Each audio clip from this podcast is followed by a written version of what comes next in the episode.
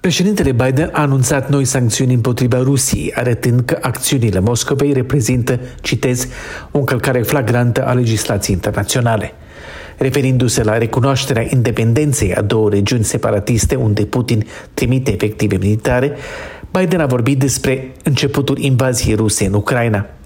Joe Biden a spus că prima tranșă a sancțiunilor americane împotriva Rusiei vizează două instituții financiare, o componentă a datoriei externe a Rusiei ceea ce a precizat el deconectează Rusia de la finanțare provenită din vest, precum și oligarhi ruși și familiile lor. Referindu-se la instituții și persoane sancționate, Biden a spus că acestea beneficiază de câștiguri obținute din politici corupte ale Kremlinului și trebuie să-și sufere consecințe ca urmare a acestor politici. Președintele Statelor Unite și-a exprimat speranța că o soluție diplomatică este încă posibilă.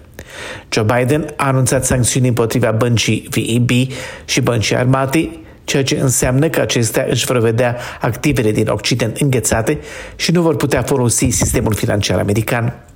Dar probabil că cea mai mare lovitură pentru regimul de la Kremlin a venit din Germania, al cărei cancelar a anunțat suspendarea conductei Nord Stream 2, un proiect energetic de mare importanță financiară și strategică pentru Rusia.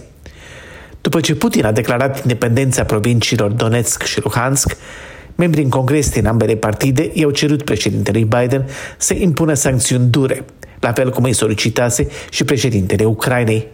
Un prim pas anunțat duminică au fost sancțiunile împotriva regiunilor respective, urmate luni de restul.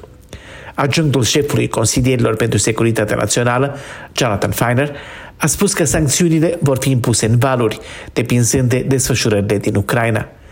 Dar chiar și președintele Biden a recunoscut că sancțiunile nu vor fi suficiente pentru a opri pe Putin dacă acesta vrea să ordone un atac amplu. El a subliniat că vinovat pentru situația creată este Vladimir Putin, respingând campanie de provocări și dezinformare a Kremlinului. De la Washington pentru Europa Liberă, Valeriu Sela.